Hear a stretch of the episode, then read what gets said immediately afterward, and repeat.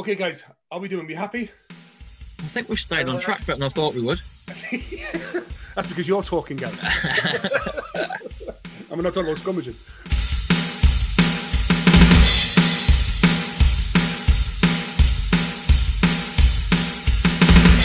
How difficult is it to tell a player that they're not gonna be in the World Cup squad? And how and how do you go about having that conversation, that difficult selection conversation with somebody? Gary, what are your thoughts on that? so there's, a, there's it's it's a bit of a two edged sword this one for me. So selection itself, and against one, I think one of the challenges for all coaches, and can be any sport really on selection, is that it can be a really negative thing about selection. There's a, there's a young coach I worked with last year who really good coach and just had nightmares about selection. He's quite matey and quite close to the, the team.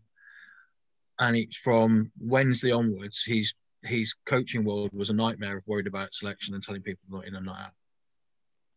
And it seems a simple thing that I spoke to him about, but it really changed his world a little bit when I said, So are you picking not the best team then? He went, Well, no. So, so you're picking it for what? So for poor reasons. And I went, Oh, you're picking it for the best of the whole squad. And he went, Just picking it. He's a really good lad. He said, I'm just picking it for the best of the squad. And I went, Well, telling somebody not in's quite easy then, isn't it? Because actually, if you did, if you were picking somebody that wasn't the best for your squad, it then becomes quite difficult. Um, so once you get your head around that, as long as everything's for the right reasons that you've thought it through and it's for your frame reference, you know, there will be players that, you know, there's loads of players that, that I'm sure that other coaches would have picked differently than I picked. But I was, you know, and we always had, you know, pretty much clear lines and but it was who I was going to pick. So once you get around that, the selection bit becomes really easy.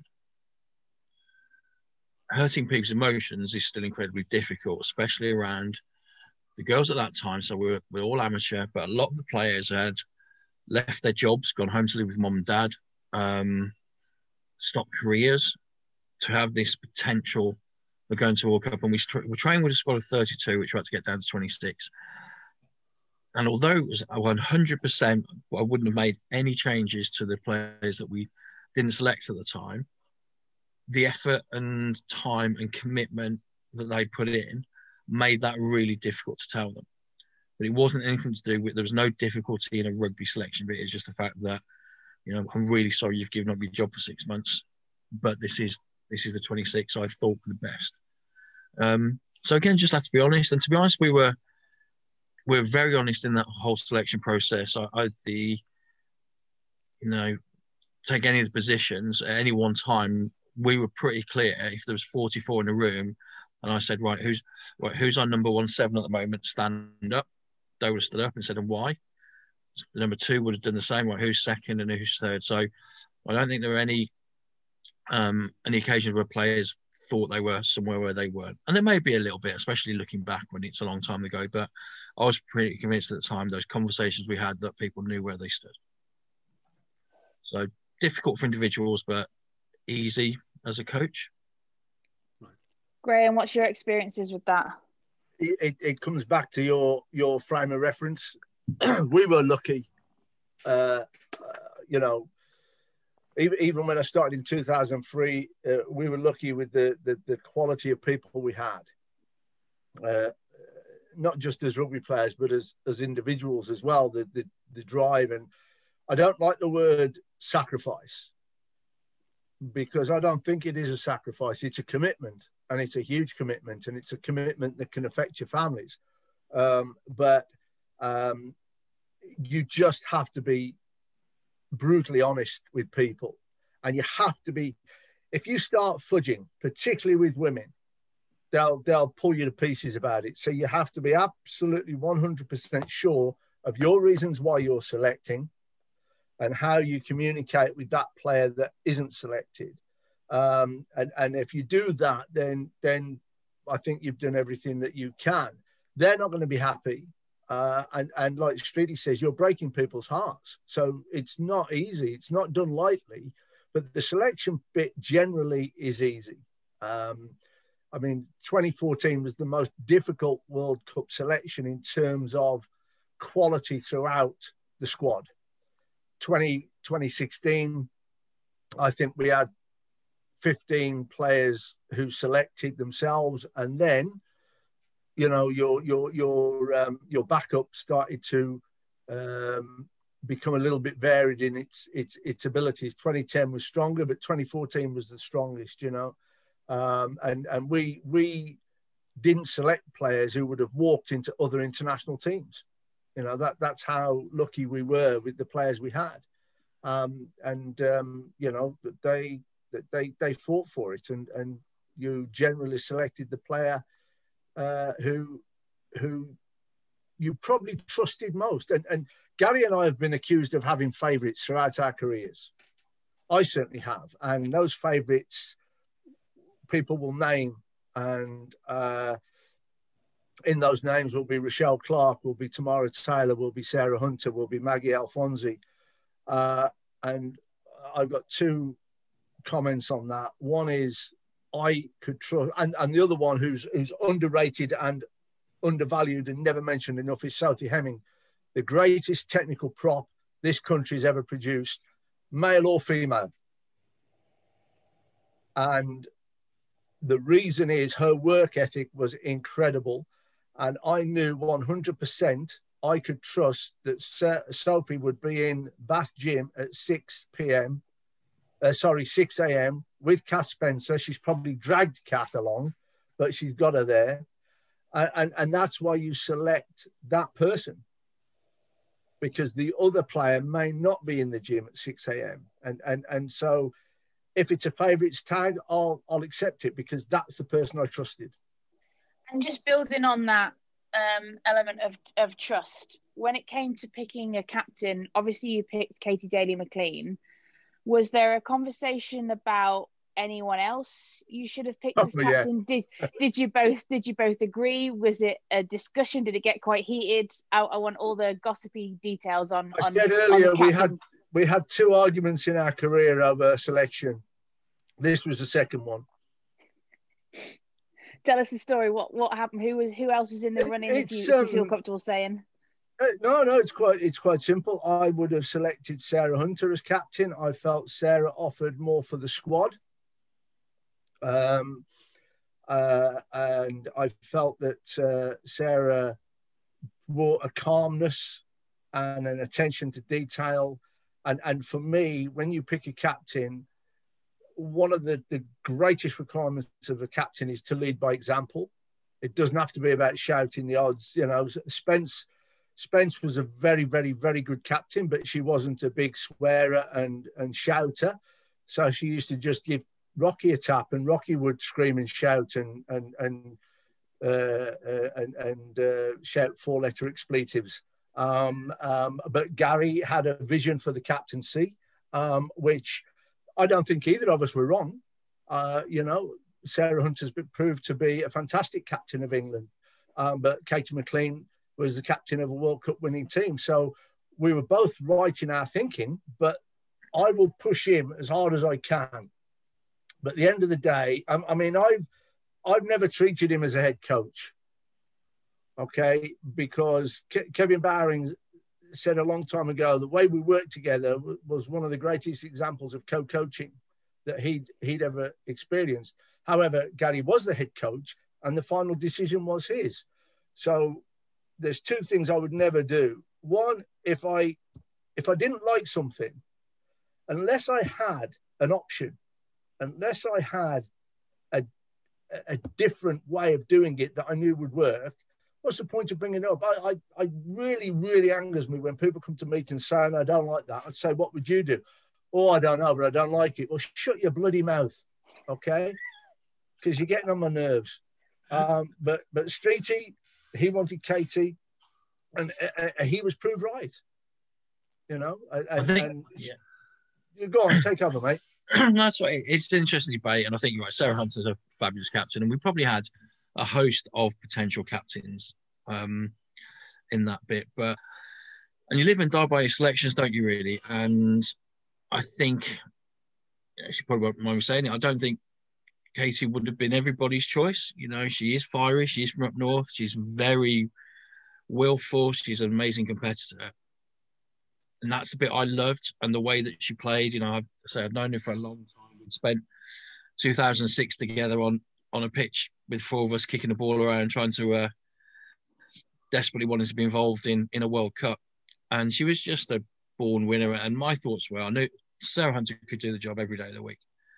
I did think that with 10 minutes to go in a World Cup final, Katie might find a tactical solution better than anybody else that I've, I've worked with in that stage. And and again, I'm sure that there were loads of con- contenders for 10.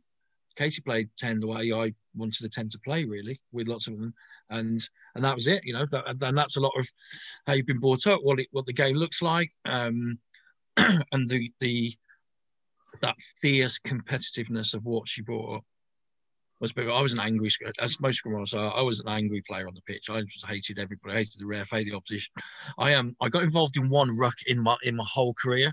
Um, and as Graham, I, wasn't the bravest player. I was hopefully quite a decent player, but I was never a brave player. And I remember I fell over with the ball, and there was a ruck, and I felt and I saw a load of socks coming in as the opposition came in, and I was getting absolutely booted from all over. And they're saying, and these red socks, I think it was, and then there was some green, white, and red hoop socks, which was my socks. And then I was getting booted by a load of red, white, and green socks as well. And then to finish it off, a pair of black socks joined in, the referee, and he piled in as well. So I, I got kicked to death because I was a pretty obnoxious, grumpy scrum half. And I think Kate reminded me about that sometimes when she played. She played with a bit of anger, a bit of competitiveness about her, and um, but she couldn't half play as as well. So um, yeah, was, we had we could have had lots of captains, but you know, Casey and Sarah Hunter, as it as it ended up, proved to be uh, the dream team. Was there ever discussion of of co-captains? I know that's something a couple of coaches have done. I know that's something Eddie Jones has done in the past. Did that ever enter into the vision at all, or or did you just want sort of one captain, one voice with with other leadership roles, just not having an official sort of title? I, I so I remember this well. Graham. So yes, yeah, so we had Sports Psych with us as well at the time, and um, and it was kicked around.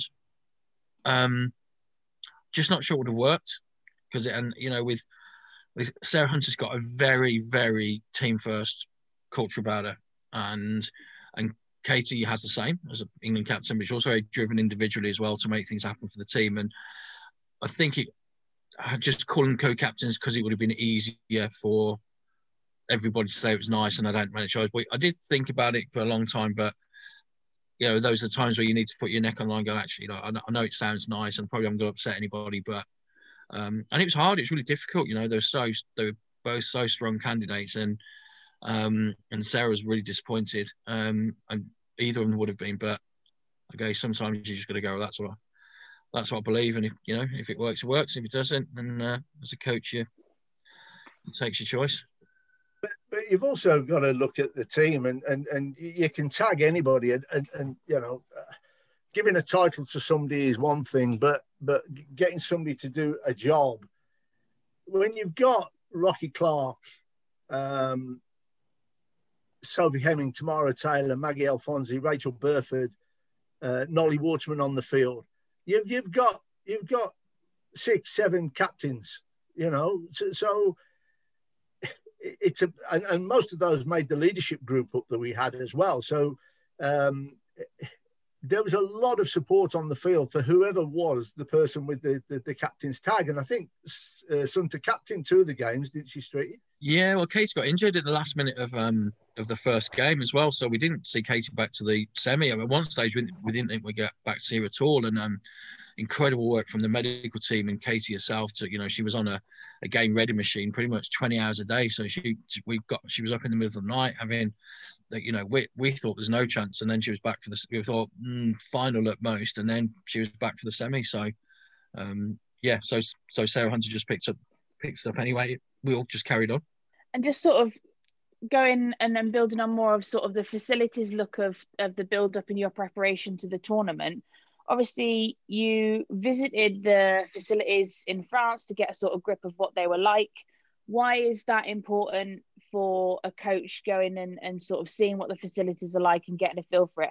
And I, I hear there's a story about being uh, putting a gym in one of the building and it, and it costing quite a bit. I wonder if you could tell me about that, Gary. Well, at this stage now, we were, and again, there was no way in my head I could ever go home if I didn't win it 2014, and I think I think we all felt it. We we felt that you know this had to happen. It almost it, it became something of a destiny. I think more than anything that this is our journey, and um, so were there extra bits that we could do? So we were we were really supported by the RFU at this stage, and we had a plan about a year before about what what what do we not want to miss? What do we do? So we were we, we knew we were, so we were given a choice of hotels and um, as everybody else were and some facilities and grounds. So so we we went out and just so we got our prep right. Me, Graham, and our manager Jeanette went out. We we stopped in the hotel. We slept we slept on the beds. We felt what that's going to be like. Uh, Jeanette wasn't happy with the sleep, so we needed mattress toppers or different mattresses, etc. Um, we got the lay of the land of the um, of the hotel. So we were sharing with USA. There was one really nice big meeting room that went onto onto the balcony with the swimming pool. Uh, there was a really rubbishy meeting room the other end of the, uh, the other end of the hotel that was a dingy thing with no lights in. Um, so obviously, so we make so post that going out there, we got that we knew when USA were going to the to the hotel, so we got there three days early. We obviously commandeered the meeting rooms. We put our rehab bike, we put our bikes by the swim. We we pretty much just took all the best bits of the hotel, to be honest. And we were there, and the, the staff were used to us. We'd already we'd been there before. We'd met them. We were the nice English people that had come out last month. Um, everything was set up for us, you know. So the, so the rehab pool, we got ice baths, and we just put them all where we want them, really. Um, and then probably one of the other things that made a big difference, we were obviously it's quite alien going out to France. The the gym use that everybody had, most people stayed at Marcoussis and there was a communal gym, really nice gym.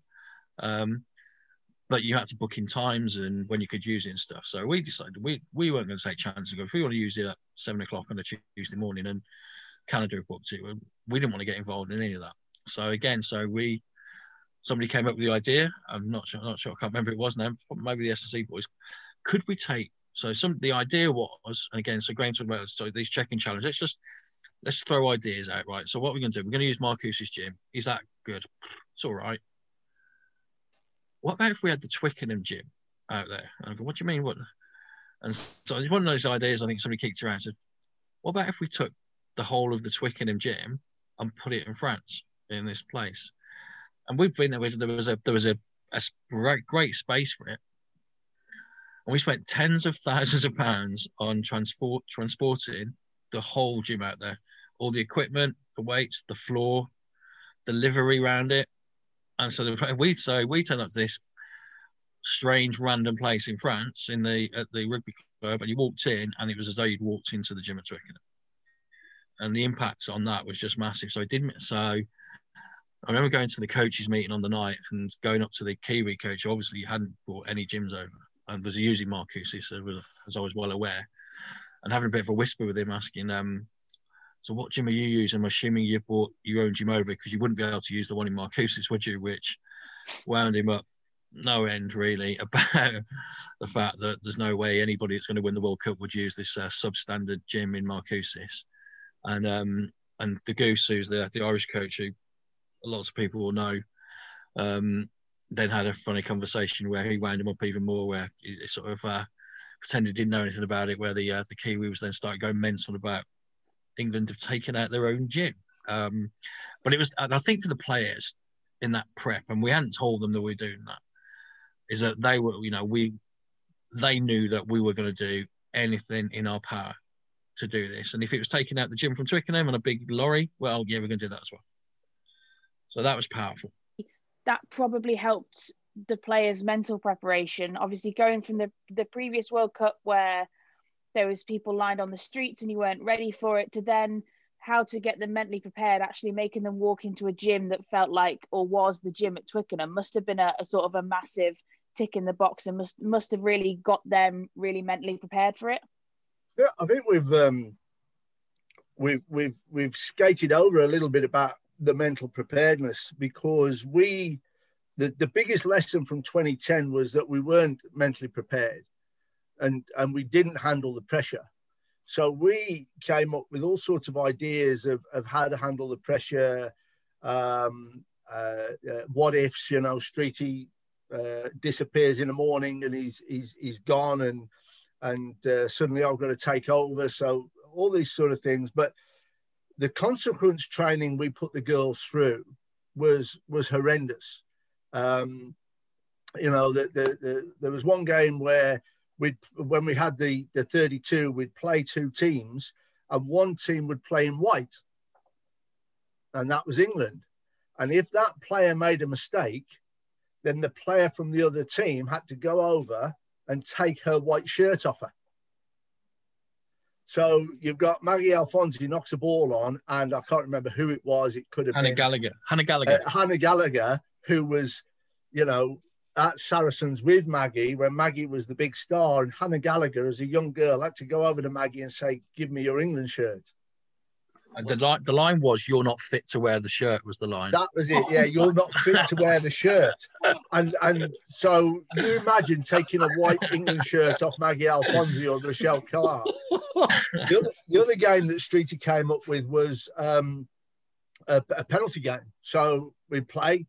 Streety had blown a whistle, penalty against Red, and you'd got two kickers on each team. So on one team there was uh, uh, Emily Scarratt and um, Ceri Large, and on the other team was Katie McLean. And who was the other kicker? I can't remember at the time now. Who we got? Um, maybe Mo, probably. Maybe Mo. Um, and so, penalty, you had to keep the three points. If you missed the three points, you had to tell one of your teammates that they were off, in effect yellow carded, and they had to spend 10 minutes with Pixie, our strength and conditioner, getting beasted. God. Um, and and at this point, all the girls had GPS on, and um, and and you, uh, Emily Scarratt, Katie McLean, taking a penalty, calming the heart rate down. They didn't give a jot about telling one of their teammates to go and get beasted. Poor Ceri Large, she had a kick, and uh, you tell me if I'm wrong, Streety, but her her heart rate touched 200 and she missed the kick and she burst into tears. And Marlie Packer said, Don't worry, Ceri, I'll go. And Pixie said, No, no, you can't choose. So you're coming anyway because you've chosen you're going to get beasted anyway. Ceri, give us a name. Oh And, man. and it, it just it just created such angst in her. She she was in bits. Wow. Um, and you know, hookers at line out put headphones on them and blast music at them so they couldn't hear anything. And uh, you know, people were screaming the calls, and they had to find up ways of coming into the hooker to um, visually give a, a clue to the call rather than being able to tell them the call.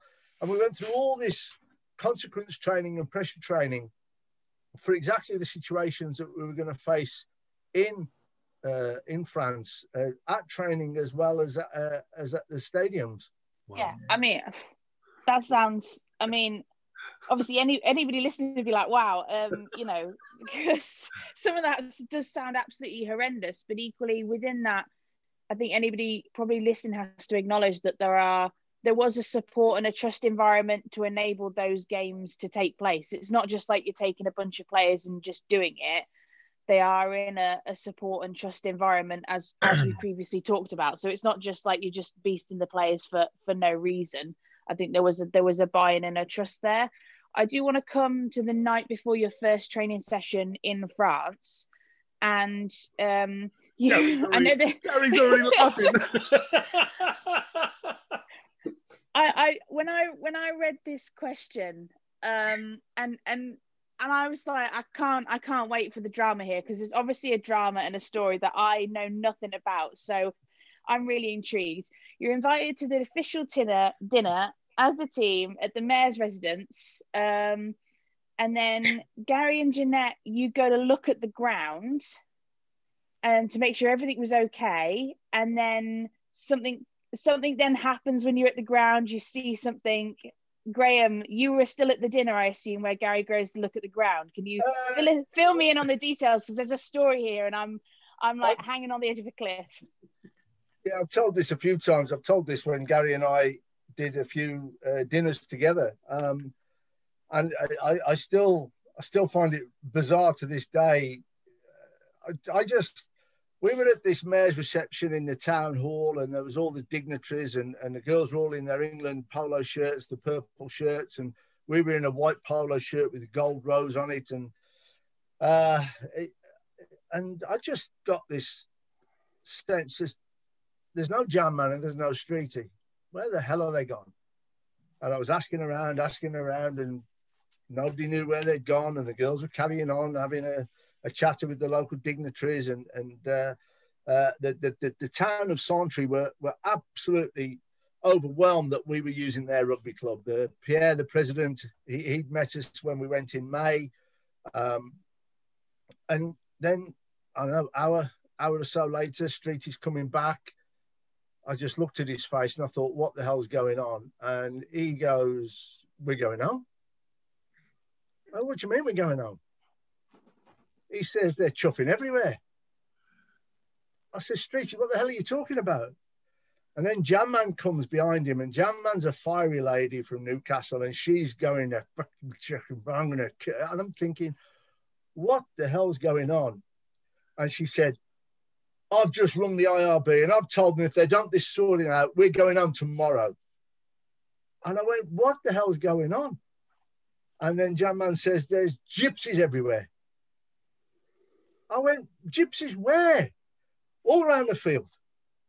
And, and within 20 or 30 minutes of this happening, the sports minister of France arrived in Santry, which was about 30 minutes south of Paris, and said, uh, under the law, we can't move them. We're going to do our best, and, and you're just going to have to and, and it turned out that we were going to go to training the next day. So we got on the bus about nine o'clock and we said, if it's not right, we're getting back on the bus and we're going back to the hotel. We arrived at Santry Rugby Club and there were four police cars. There was eight armed police officers. The gendarmerie were there. And I'm going, what the hell is going on? We got off the bus and you've got three you've got a centre first team pitch, and then you've got three rugby pitches around it. Then you've got woods out to the right of the clubhouse. And there must have been 50, 60, 70 gypsy caravans. Oh. These were armed gypsy caravans. They, they, there was bacon cooking. There, you could smell coffee. and I'm going, you, you're having a laugh, aren't you? So the armed police walk us to the club, into the changing room. Girls get changed. We take them into the gym because they're going to do a weight session the first minute. They're amazed at the gym. There's a judo dojo in there that we did for rehab, prehab, and some conditioning work. And I'm standing outside where they're getting all themselves prepared, looking at a massive gypsy caravans. You know, the first thing pitch had a fence around it, and they were parked everywhere around this field. And I'm, I'm going, yeah, mate, we, this is a this is ridiculous. And then it just became the norm. And there was one day where I was again sort of prowling around like a bear with the sore head because I wasn't happy about something. And I could see the girls coming out. And then in these woods, I could see these four kids coming out. I don't know, teenagers. And there was just something that the bouncer in me said, This isn't right. And so I just looked at the girls and I went, Stop there. And I went to walk towards these four lads and I thought, Christ, I don't know what I'm going to do, but I'll do something. And then these coppers ran past me. And within seconds, these blokes were on the floor. There were guns out, there was handcuffs, and they were just whisked away. God knows what they were going to do. and we just carried on training. And, and and Streety said to me on the phone the other day, he spoke to the girls. Some of them don't remember it. They were that focused on we've got a job to do that they don't remember it. Wow. The interesting thing,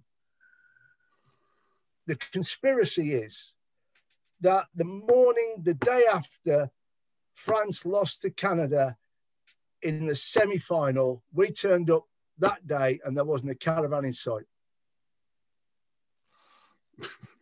and that's a, true, that's a true story. Wow. Yeah, it's um, yeah. I mean, it, it was it was amazing. So the shock to me is on the night. So Jeanette said to me, she said, "Oh, there's some problem at the ground," and she had Pierre on and said, "Oh, we've got an issue." Here. So yeah, so they they got through to the ground and um, and the police had found out and there was lots of bullets and guns around in these caravans. And so Jeanette said, "Well, we're going home. Tell you, we, we're going home. We spent all this money coming out here." And I'm, as you can, as you're aware, that four years had been every waking moment thinking, "Well, um, Jeanette, we're going home. We haven't played a game yet. We can't go home." And I think, um, but she and so, but they reacted really well. But yeah, it's really interesting. So we were taken into training and escorted back with armed guard, with armed police every session. And I've spoken to some of the players since, and they have no recollection at all. Wow. And then they'll go, "Oh yeah, there wasn't there wasn't no policeman or something."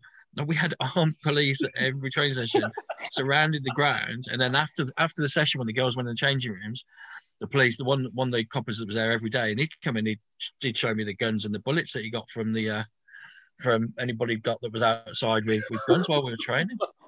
Um, so yeah, so my so as you're probably aware, we so we'd planned a lot, and I'd planned a lot as Graham had. So my kangaroo court after the World Cup, as you tend to do, where you get you get um, stuffed with anything to pick up. My kangaroo court was um, was not preparing to deal with armed gypsy caravans around the training field. nice, quite right too. Quite right too. Do you plead guilty? Do you plead guilty? Oh yeah, of course. Of course yeah. I, was, yeah, I, was, I could drink something good night and uh, down it one. All right, Jess, World Cup. Here we go. Today, for them, it is all about the experience. For England, right at the other end of the scale. Great hands to give it out to Kat Merchant. Merchant, one opportunity. She's dancing down that touchline. The flag stays down, and it is try number one for England. Merchant again. Pace. Now, two in support. One of them is Alfonsi, the other is McLean. McLean will draw the last defender, and Kat Merchant breaks for England now, and England will break away. Lydia Thompson, this is what she's been brought in to do. Look at the pace of Lydia Thompson. That is breathtaking pace. Okay, England picking the pace up. Tasha Hunt, you see her pace former winger, we've already said, in England, not just four tries before the break, but five. Hunt. Oh, she saw the space. It's a brilliant dummy. Samoa have to flood themselves out with 13 players. And Natasha Hunt has been lively all day. It's Marlie Packer looking to add to England's scoreboard. Maggie Alfonsi, brilliant hand to mouth. She'll look inside and she will find Emily Scarratt. And England now at a counter. It's Brilliant hands from Maggie Alfonsi. It really was. So the first game is against Samoa, and one of your players, I've got here, one of your players learned very quickly to run around a player and not get caught in bad body shape. Um, and there was a, a dump tackle that resulted in a red card for Samoa. Do you want to sort of recap that game for us? The red card, the tackle, and the and the bad body shape. Clean again, really flat, and this is what Katy McLean has added to again. Breaking ability. Sarah Hunt is upending cartwheeled, and you just cannot do that. Graham, do you want to take that because it's all it's all contact? Well, I mean, she learns quick. The, the, the, being as polite as possible as it can be about the Samoan side. Some of their backs are as big as their forwards, and I think it was the fullback uh, that that Mo. I, I actually think Mo Hunt did try and sidestep her, but but got a, a little bit too close, and then this horrendous. Uh, it, it wasn't a. I mean, it wasn't about the legs going above the horizontal. Mo's legs went above this girl's head, and then you know she just drove her back into the ground, and uh, you know, you jump up screaming red card, and and uh, it was it was bizarre, really. Um, and I, am amazed that Mo got up, and and there was all sorts of things about jokes about uh, uh, Mo not holding a core, Mo not doing this, but uh, it would have been very difficult to uh, to manage it under those circumstances. But the girl came off, and all the bench high fived her. It was after she'd been red carded. It was a horrendous, um, absolutely horrendous but yeah, so uh, but you know, we, we didn't play that well in any of the pool games. Uh, I think all the teams in the pool games, Samoa, Spain, and, and Canada, uh, offered us some issues that we had to uh, deal with. Um, but um, but yeah, Samoa was it, they're tough. You know, they're, they're in effect you could say it's it's New Zealand's second stroke third team in, if you like, and and um, you have to you have to stick with them physically. If you don't stick with them physically, they will hurt you. And they've got some skillful players because they all play in New Zealand, and um, um, it, you know it's the last twenty minutes where you take advantage of your your strength and fitness uh, really against a team like Samoa. I don't know whether Gary sees it slightly different, but yeah, no, I think for me, and again, that focus on the 17th of August and the final is that we didn't actually, in my head, looking back, and at the time, I felt that we didn't actually want to, didn't have to play that well in those pool games because we were going to rotate. So we, um, always in my head, I wanted to get our best, our best team on the pitch for the semi and the final, and I was pretty convinced we we're going to get to the semi, and and the other a lot of the other countries didn't didn't have the play base that we had to do that. So, so for Samoa, for example, we didn't want to over um, overextend Emily Scarratt running into these massive big centres, so we moved it wide quite a lot, which sometimes meant it went wide a bit too early. Um, so I was I was pretty comfortable that we didn't have to be brilliant in the first in the first few games because again I think we made 11, 12 and 11 rotations over the over the pool game, something like that. And that, that was always the play in my head. And other coaches um, after the pool game and you know, and we're all quite mated. We, we all still keep in touch now, to be honest. And um, they were giving us some real grief about their hotels looked like emergency ward 10 because they played their best team three games running to get into the semi. And uh, I spoke to Graham the other day about this. The the night before the Ireland semi, I, I, that's when I was convinced we're going to win this because our girls were chomping at the bit. They were like, "We haven't played enough yet. You know, you've rotated us all the time." They were, they couldn't wait to play. Um, but the French, they played their best. You know, they're at home. They wanted to win it. They got to the semi, and they were broken and knackered. And, and I remember speaking to, to their to their coach um, before their semi against Canada. All right, and he went, "Not really." He said, "We're we're just," he said, "We're, we're too tired," and that was before the game. So, um, so yeah, I don't know where I'm going with that, but that's that's how I saw that that build up into the for the pool games anyway. Oh, just clips it through. And it's Kay Wilson after it. Just needs to fall on it. Not an easy skill at all. But the England right winger does it very well indeed. And it's try number one for England. Have A second little nibble. Waterman. Danielle Waterman. That is what she can do. Ceri Large, it's Amber Reed. The details beginning to come together now for England in that midfield, especially Marlie Packer, Hunter, it's Claire Allen, and she's over. Isn't it? There's Marlie Packer again. Oh, she's driving away all the way to the line, Marlie Packer. Advantage to England, and again it's the forwards. So we'll finish this one off. Thank you very much. Going sideways, but they're looking to build here. Already England have the advantage, and it's in the midst of Marlie Packer marching forward now, and that is about as simple as it comes. Your next game was against Spain. Now, on the surface, that was a, a really easy game, um, but obviously you had a major injury in that game, um, and your winger was injured. Now, in the warm up, it was in the warm up. All right, yeah. yeah. Uh, so, did you Lydia Thompson against against Samoa? Lydia Thompson scored a try that you can see on YouTube and at that moment in time, I reckon she was the fastest winger in the world. And then she she did her ankle in the warm up against Spain, and so you know uh, we'd had a and this again this was Streety's idea, but this goes way back to before 2010. That you need uh, was it a thousand caps or 1500 caps in a, a 26 squad to to be competitive in a World Cup.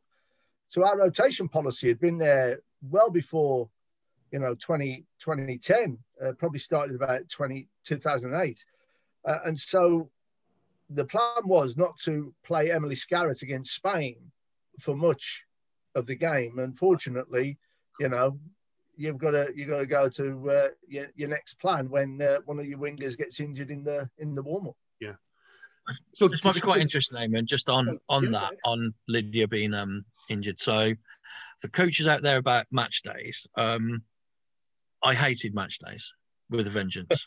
I thought we were going to look You couldn't do I thought- well, not even that.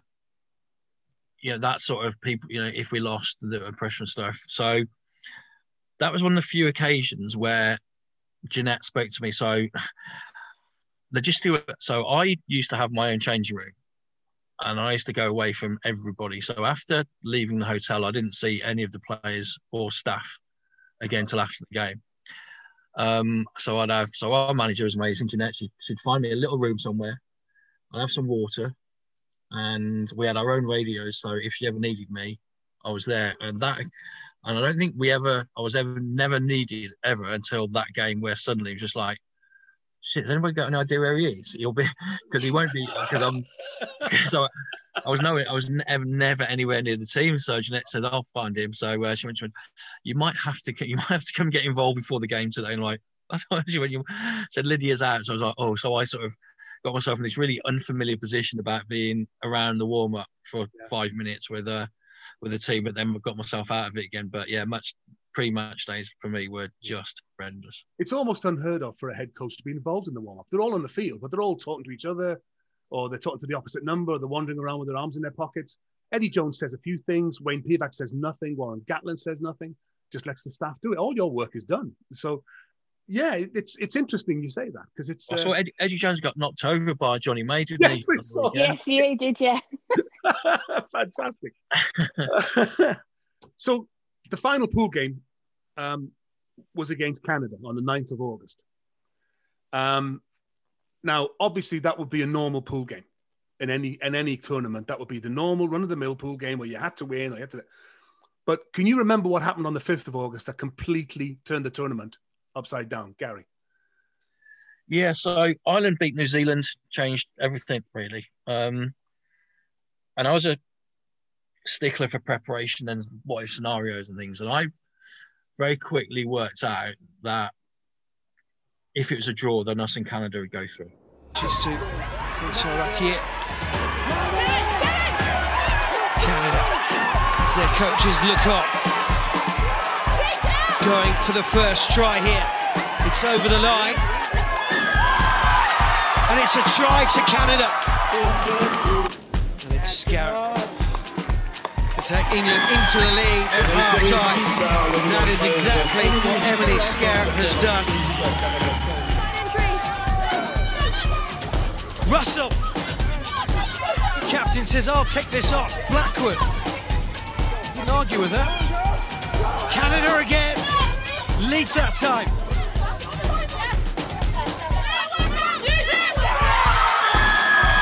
Try is there.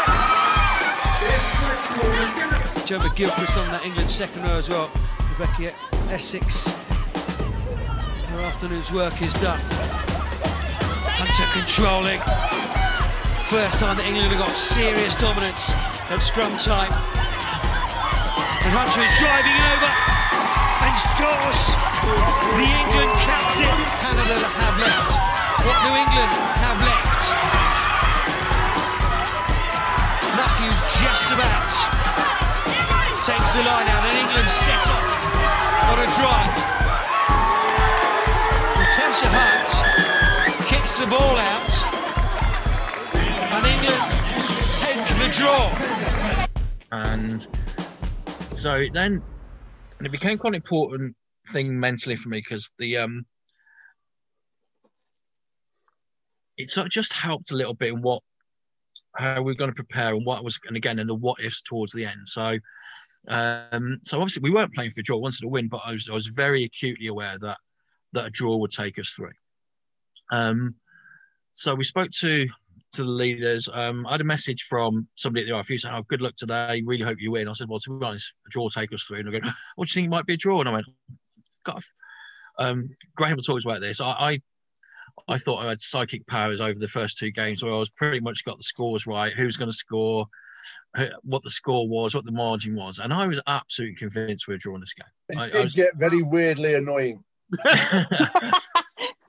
Um, so uh, that that's I, really I was like, this is going to be a draw today. So I thought, right, I need to make sure everybody knows this. So what I didn't want is that we're drawing there's five a, a minute to go, and suddenly the doctor or the S&C or anybody around the pitch is not knowing this will panic and go, we need to go, go, go, go. It's a minute to go and score. So so we made all everybody aware of it in the staff.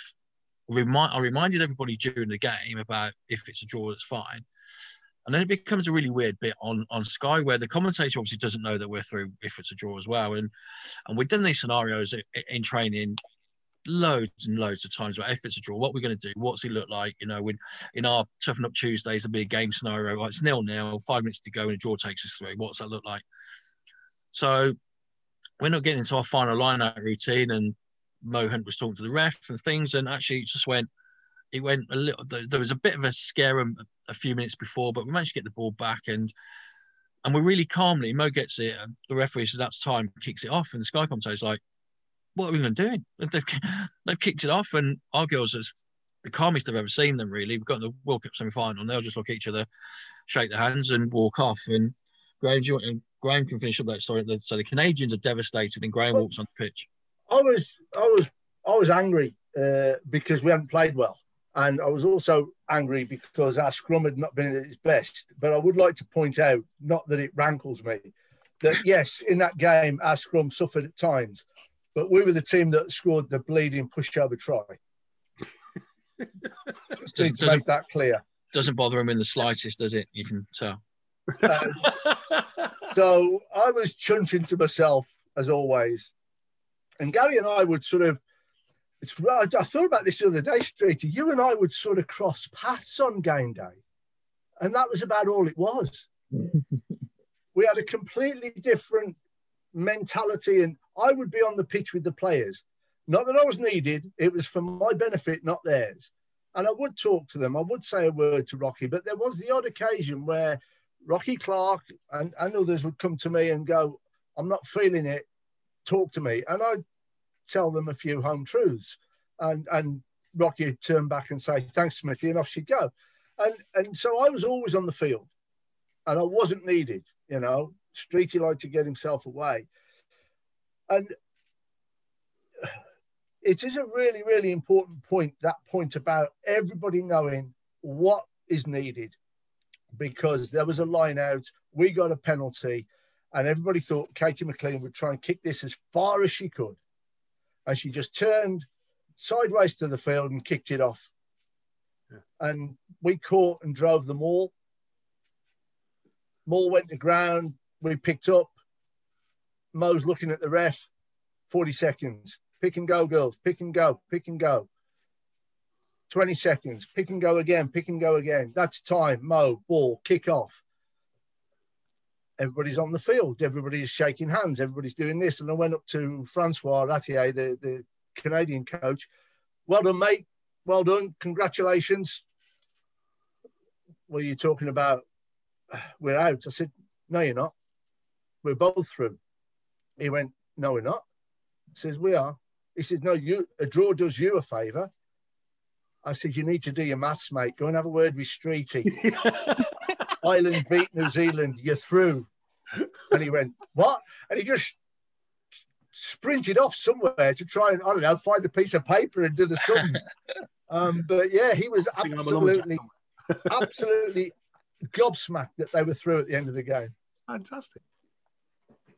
Obviously, anybody who has a brief awareness of, of what of rugby and encounters it on the telly but isn't like an out and out fan is aware of probably the powerhouse nations you know some of the the northern hemisphere countries obviously southern hemisphere countries like new zealand and australia.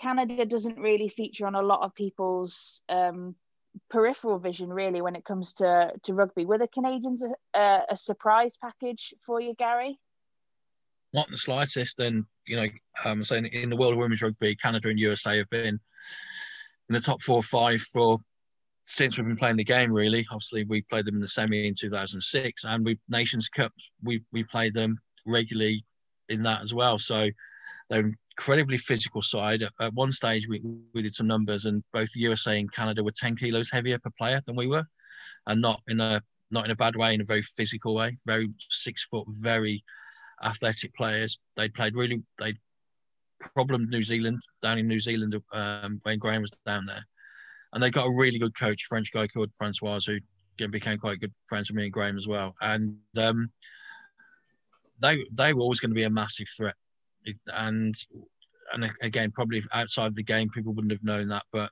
you know they've got some fantastic players. They got they've got some really good forwards. They they troubled New Zealand with their pack in the summer, and and, and to trouble New Zealand, you know you you need to know what you're doing, and um, so no no surprise for us at all really. Um, but I did think we were always going to be the better side. I know we didn't play well enough in that pool, but again going into towards the final, I knew we I knew we got too much of them on a day when it really mattered.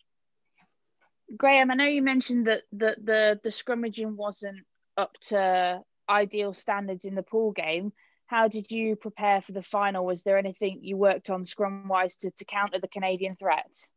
Um, not really. Look, scrummaging is, is, is like boxing. You're going to lose a few, you know. And uh, uh, if you look at the our track record over however many years, we've had the most dominant scrum in the world for many many years. But uh, you, you, you said we're Canada surprise package. There's a girl playing for Saracens at the moment. Is it Sophie de Goede, Streety? Yeah. Um, her mother captained Canada in the 1984 World Cup or, or 1984. Her father captained Canada in around the 2000s. I don't know whether it was before 2000 or 2003. You know, that's that's a that's a, a, a rugby family, a rugby history as strong as anybody in the UK. Um, you know, so uh, Canada have been playing uh, women's rugby for a long time, and and you know the thing about USA and Canada is they have some of the greatest physical athletes in men's and women's sport. And if they ever find out how to harness that with game sense and skills, they'll dominate rugby, whether it's male or female. Um, so it, it, was no surprise that how tough they were going to be. Um, and at that point, we, I was allowed 15 minutes per training session for all collision work with the forwards, right?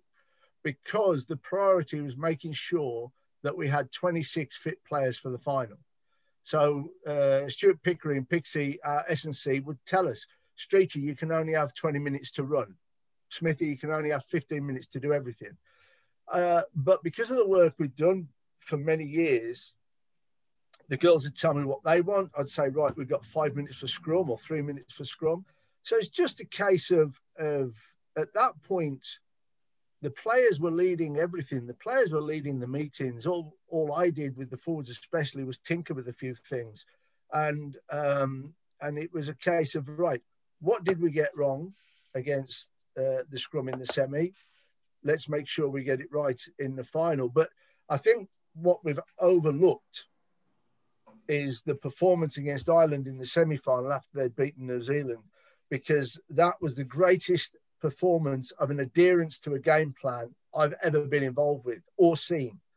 And if you watch how we dismantled the Irish scrum after they'd scored the first try from a catch and drive at a line out, uh, that that laid the foundation to to that win on that day. And and, and for me, the Irish performance in, uh, uh, against Ireland in the semi final is uh, arguably one of our greatest performances of all time.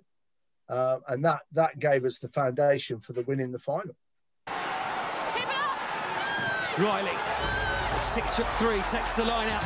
Here come Ireland towards that line. It goes down now. Is there clear sight? Rosser complains to the referee or claiming there's a try. Thank you. And it is a try. Alfonsi It's repelled by Ireland quite brilliantly. Hunter, Hunter stretching, he's just shot. Try from Hunter. I think it might be Rochelle Clark. Scarratt, Emily Scarratt, she's up to the 22. Emily Scarratt just dragged down by Baxter. It's a brilliant defensive piece of work from the Ireland winger.